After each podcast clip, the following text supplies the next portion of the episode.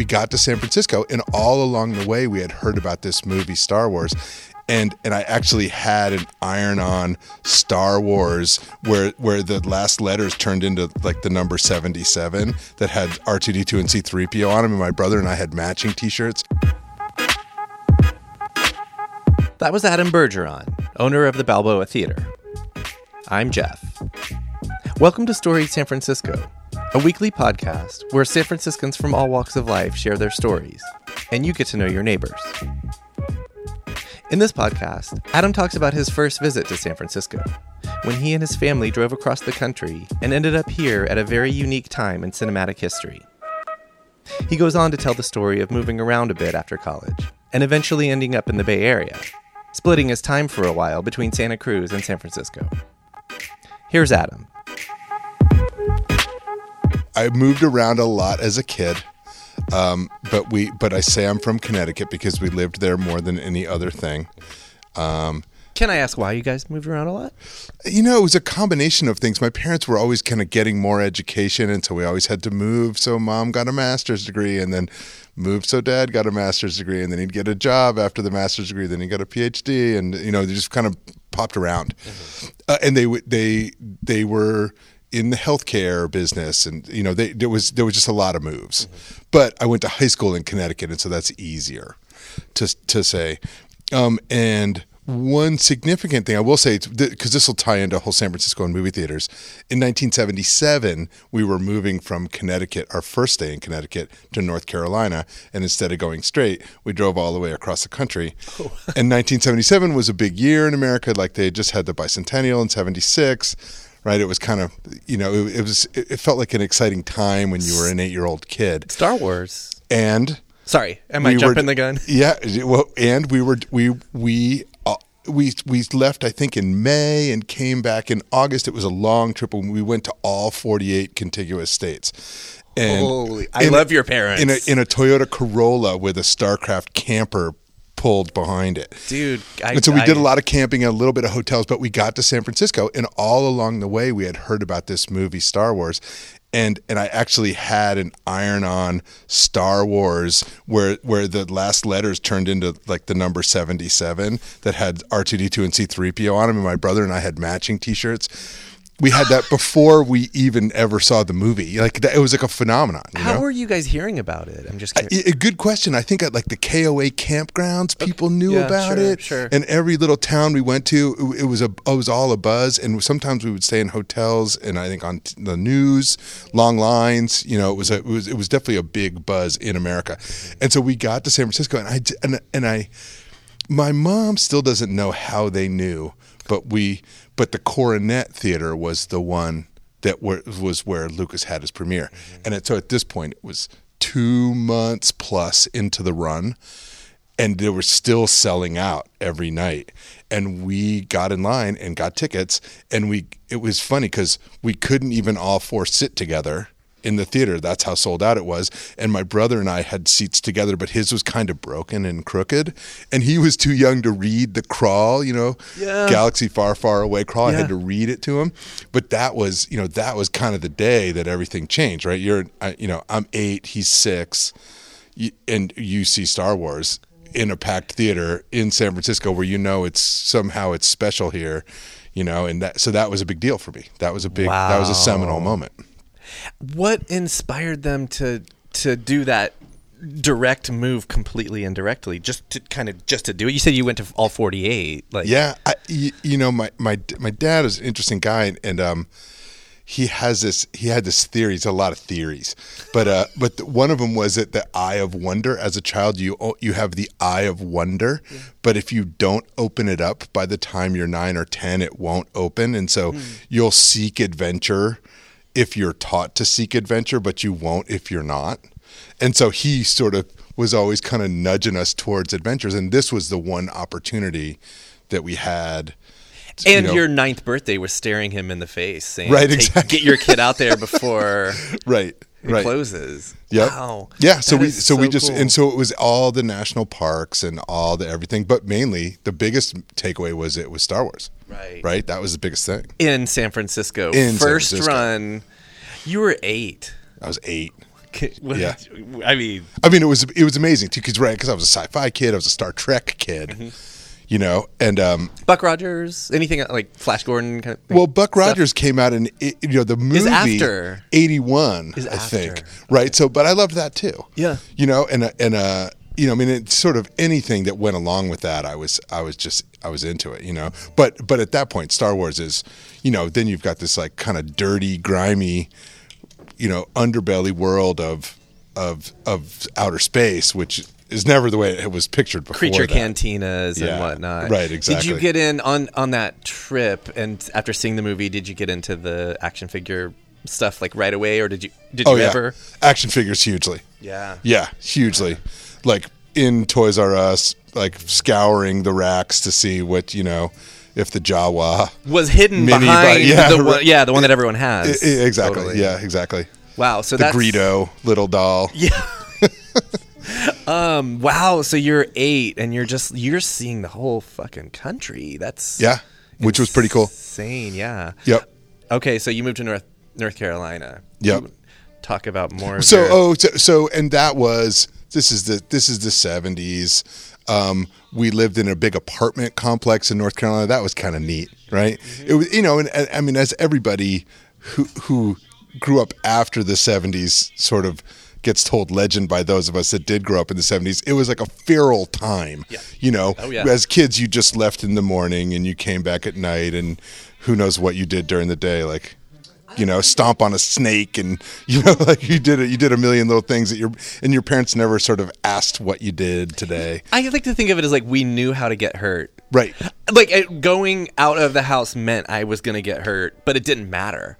Meaning, like I would fucking scrape my knees, my I get the thing on my, you know, Yeah, somehow, but it was okay. It wasn't a big deal. right. And you, and it, when you had scrapes on your knees, your parents didn't say, "Oh, what's it, what ha- what happened to your knees?" I mean, if it's actively bleeding, that's different. But like coming home with like rocks, you know, embedded in your knees, that's totally normal Yeah. as, as a '70s kid. Yep. We we it, so it's funny because after North Carolina, we moved to Arlington, Texas, and and uh, I, and I just so I.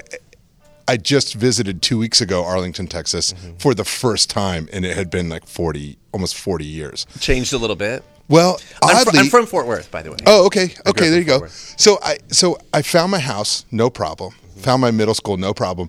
But I used to ride my bike to Six Flags over Texas, you did. where the Shockwave, Oh, yeah. right, was the first roller coaster in the world that had the double loop. loop de loop. Yeah, and so everyone had told me, "Oh, you're going to be amazed at how much Arlington has changed." But as I was driving in, I was like, "Well, there's the Shockwave, and there. there's my house," and it all sounded the, the the parts that I knew sort of seemed the same. But the one thing that was notable was because we used to ride our bikes all the time to from our house to Six Flags Mm-hmm. and to a right ac- over the highway there there was a place called Whitewater which is Oh, yeah. probably called something else now Yeah. but it's like a water park and and then the Texas Rangers played baseball right there too right and they used to play in kind of a minor league stadium and now It they have a big kind of a was literally stadium. a minor league stadium. Yeah. yeah. and um but I can remember that the like well as as we drove I was like oh no way the the bike ride from my house to to to the shockwave to to Six Flags or to a Ranger game is a few miles. Yeah. you know, like, and I was I definitely like we were, you have to go over the highway, you have to do all kinds of stuff. And as we were driving back, I was like, God, it's so weird that we rode our bikes this far. And it was probably hot as fuck. Yeah, like a hundred and Just always hot as fuck. there was one summer where it was 100 degrees for 56 straight days. 1980. Was that 1980? Yes, I had Yeah. the shirt. That's so 56 straight days, which is the same number as Joe DiMaggio's hit streak, which always always sticks with me. You know, Of course. Yeah. Wow. So I didn't realize about that. That about you that you had a little stint in Texas. How Yeah. old were you in the in your Texas days then? um, that was middle school, Okay. seventh grade, and then into eighth grade, and then back to Connecticut halfway through eighth grade. Okay. Um, so you finished out high school in Connecticut. Yep. Any, any other good stories from from? Uh, Connecticut, great. You know, I mean, I, you know, kind of wild and woolly. I, I, you know, I'd like, uh, like it's it's a, it was a little crazy in Connecticut too. I don't know, b- bunch of crazy people that I'm still friends with. You know, and my brother, who's still my best friend in the world, and then college. Can he and- read now? He can. He's a pretty good reader now. he can read if it's like a crawl. pretty solid reader. Yeah. So, like, would you say like pretty typical high school? Nothing really. I was gonna because I'm Kind of, yeah. I'm I'm wondering like where or when um, movies like really took over, or you know, Right. Well, so so you know, I don't know. It- It's the the the, the movies thing is funny because I love movies the way everyone loved movies. You know, and it wasn't. I didn't go to school for movies or anything like that. I just sort of had a general understanding of that I love I love getting lost in a movie. You know, quite often even to this day I'll see a movie with somebody smarter than me and they'll break the movie down and I'll go, God, I never thought of that. I'm not smart enough to get all of that, you know, that nuance. Yeah. Uh, but, but, uh, but I, you know, I, I, I guess I love just getting lost in the story. You know, that's that's sort of where the magic is, right? There's there's uh, getting lost in the entertainment of it and going to a different world and and and that kind of thing. You know, and I'm guessing like me, you grew up in like the VCR, the the, the, the beginning of the VCR phase and stuff like HBO and all that other stuff, but nothing ever took away the magic of going to a theater. no, exactly, yeah, exactly. Even if there was, even if the theater was kind of like the shitty theater in town, I always loved it. Yeah.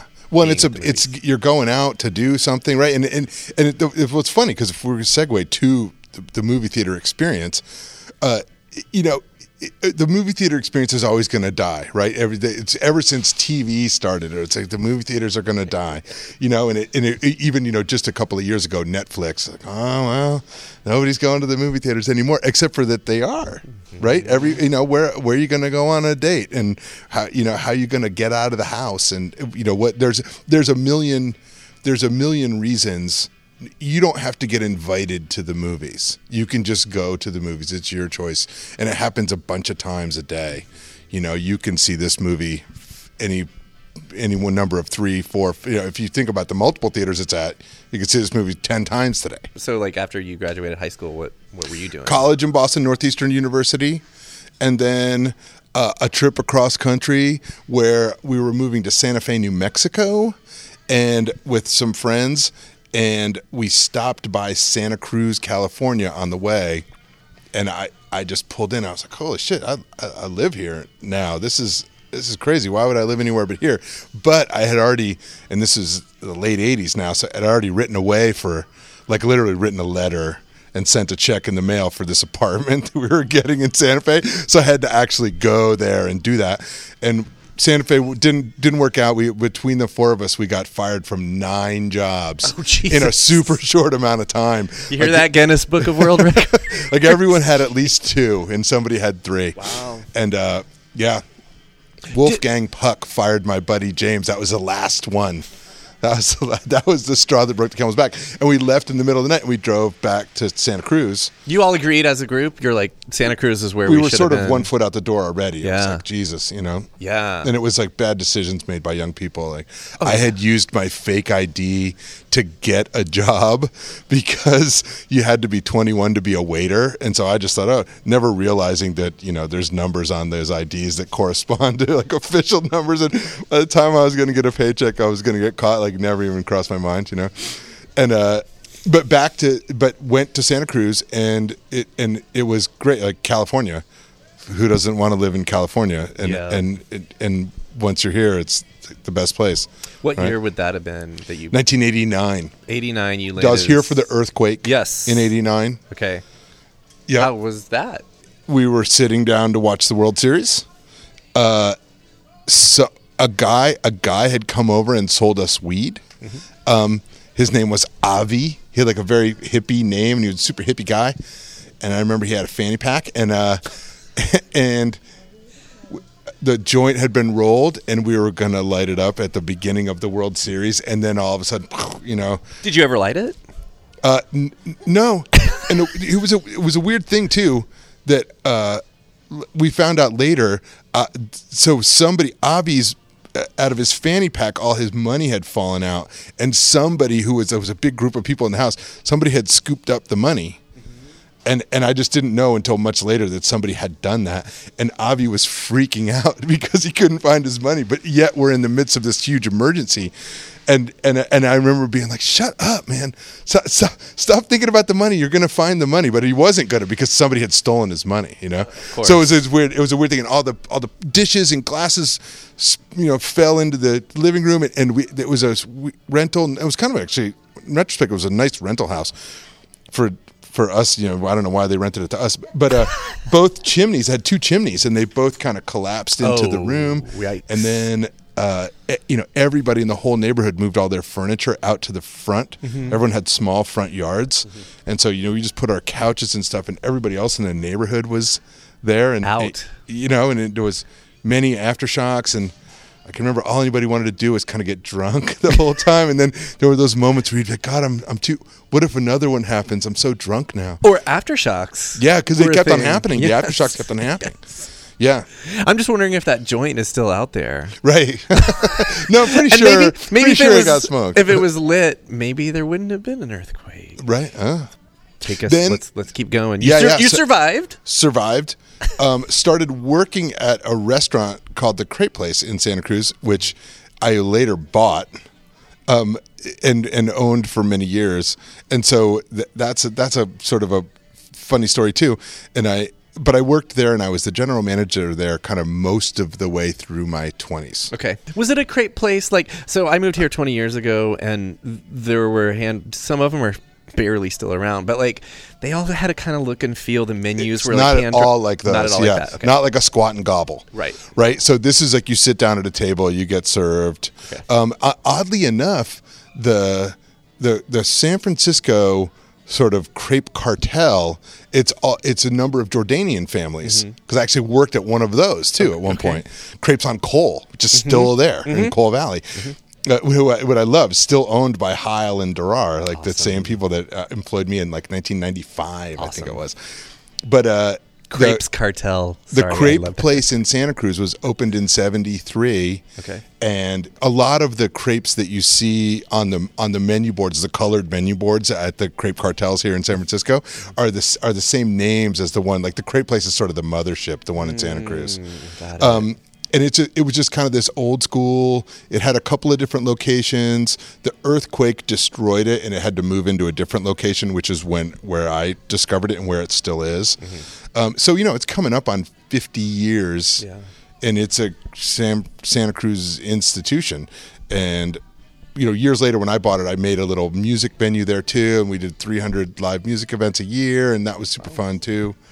So I had I had in 1995 I had sort of spent a year living in both Santa Cruz and San Francisco, going back and forth with kind of a job at each end of it, you know, um, and had an apartment in San Francisco, but but uh, just uh, it, for whatever reason, honestly, it was just so comfortable in Santa Cruz. It was hard. It was hard to you know just to sort of leave it behind. Um, but always knew that I wanted to live in San Francisco. Always sort of aspired to be a, a city person. Okay. You know, but just had it, but just, you know, sort of tough to make the transition, you know? did you uh, did you meet your wife down in Santa Cruz or? Uh, met my wife in San Francisco. okay. Yep. Sorry. Yep. No, that's, that's fine. And, uh, But like convincing a uh, girlfriend or spouse to move with you wasn't a, wasn't didn't part of that didn't equation. need to. Yeah, and and luckily she's a complete city person. She grew up in Brooklyn and then moved to L.A. and then San Francisco. So this is like the smallest city she's ever Right, lived right, in. You right, know, right, right. so so uh, and she's just complete city through and through. You know, she she gets it. Uh, in a million ways, Mm-hmm. you know, and now we our two kids who are now basically adult kids. Mm-hmm. Uh, you know, they're like complete city kids. Right, obviously. Yeah in 2002 in San Francisco, we opened uh, 12 Galaxies, Oh, which was my first business. And so uh, Robert Levy and I, uh, and our wives, um, uh, Jamie and his wife was Kat, and um, I had two small kids. So we we opened a, a a music venue, and we opened it three weeks before the Independent opened, and we didn't know. Like I sort of had we known the Independent was opening, we might have rethought our little mom and pop operation. Some of my favorite memories are Twelve Galaxies memories. Way better than the Independent, but we just didn't have. And no, no, no, no, nothing wrong with the Independent. Yeah, no, not at all. No, independent's totally great. But we we just did. We were just a couple of guys trying to make it work with no clout, whereas all the other clubs in town were run by larger organizations that just had clout.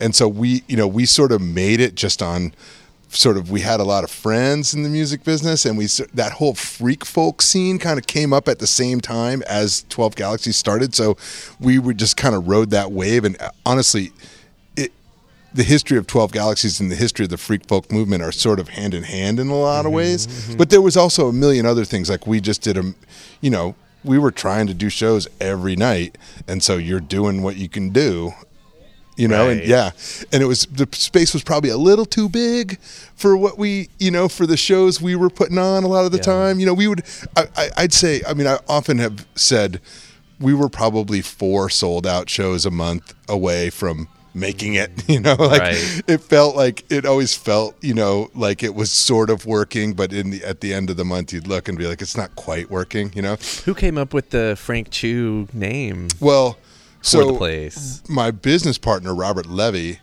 uh, had worked downtown before, and and just had gotten to know Frank a little bit. You do, yeah. And so we just ended up kind of hanging out with Frank and asking him if it was okay. You know, before we knew him, it was like nervous. Sure. You know. Yeah, yeah. And and so then, I mean, I can remember, you know, we it was this whole thing like we didn't have enough money to do what we were doing. That was the other piece we had just enough money to to get started and open the doors, mm-hmm. and then just like lose them all, lose it. No one came for a long time. You know, like mm-hmm. you know to a customer it feels like nothing but when no one comes for a month you know the first month you're just like bleeding money. Right. but we had we had said from the beginning god wouldn't it be cool if frank chu ever came here? And then the first day we opened we opened the doors and frank chu was like the third person through the door. And he you know with he would, sign yeah. of course. And if you've been to shows you both have yeah. you're you're you frank would introduce he would introduce the shows yeah. right? He would get up on stage. There would be some nights where you know, for whatever reason, somebody wouldn't want him to do it. Mm-hmm. But for the most part, we had him introduce every show, mm-hmm. you know, that, that, that we did. And uh, so that, you know, that was, he had his complete blessing. And so I was sort of very connected to Frank Chu for a number of years. Mm-hmm. He would crash my house, you know, like, like we, like I, I know, you know, I, I go to, I just was at Frank Chu's house maybe two months ago too. Like I awesome. mean, he's you guys are tight. Yeah, I, I mean, I, I you, you, know I don't see him as much as I used to, but mm-hmm. yeah, I know him very well. It was seven total years, but Robert took the last three because somewhere along in there at, in about 2006, I started to get calls from the Crepe Place owner, and he was he was saying, "Look, the original he'd owned it for 30 something years, and he said, I'm, like I'm done." I want to sell it, but I want to sell it to you. Wow. And at first I said, oh, I got it. That sounds great, but I'm busy doing this club thing. And then I realized, oh, no, this is a really good idea. I should do this. Bought the Crepe Place. And, and, and I had worked there for many years, and so I knew exactly it had been floundering at the end. It was kind of that, you know, very sort of um, and almost a predictable situation where the owner was getting older and he just wasn't paying as close attention. It was it was sort of making it because it was much beloved by the community, mm. you know, and much beloved by a very good staff too. And uh, a lot of which had worked there in the years before when I had worked there, and so I just sort of it was a a, a, a unique situation where I knew exactly what what needed to happen to make this place good again. The spark, and yeah and I now had all this experience running a music venue, mm-hmm. and so I was I thought, oh, I can just translate, I can move this down to Santa Cruz, and it's it's the it's the perfect kind of town where it's a, it's a kind of a tour stop for people that's totally skippable you do it if you want to do it. You do it if it makes sense, but you don't you you don't have to play Santa Cruz. Right. But if you hey, if there's a good spot in Santa Cruz, why not? Mm-hmm. You know, so and and that ended up being completely true. And so a ton of bands, it was not unusual for years and years for a band to be playing the Great American Music Hall in San Francisco and to be playing the Crepe Place in Santa Cruz. That because of the economy of scale of the of the size of the town, Right. it just it just made sense. And we fed everybody delicious crepes all the time. doesn't You know, had this big garden in the back. It's kind of just like a nice little idyllic spot, and it just it just for whatever reason it worked. Even though it didn't even have a stage, like it was just you just played on the floor In like a corner of the room. kind of like one half of a room that was the bar room. Like it's it, if you looked at the room by day, you'd say there's no that, that- there's no way a show could really happen here. But then they do every night, and Yeah. they still do. awesome. They still do. Yeah. That was Adam Bergeron. Join us Thursday for part two, when Adam will share his story of buying the Balboa and some of the theater's history. Music for Storied San Francisco is by Otis McDonald. Film photography by Michelle Kilfeather. The show is hosted and produced by me, Jeff Hunt. Our website is storiedsf.com, where you can browse more than 100 episodes, check out all of our live events, and visit our store to help support us. Please follow us on Twitter and Instagram, and subscribe to the show on YouTube or wherever you listen to podcasts. If that's Apple Podcasts or iTunes, please do us a favor and rate and review what we do. And if you have any feedback for us or suggested guests, our email is storiedsf at gmail.com. Thanks for listening.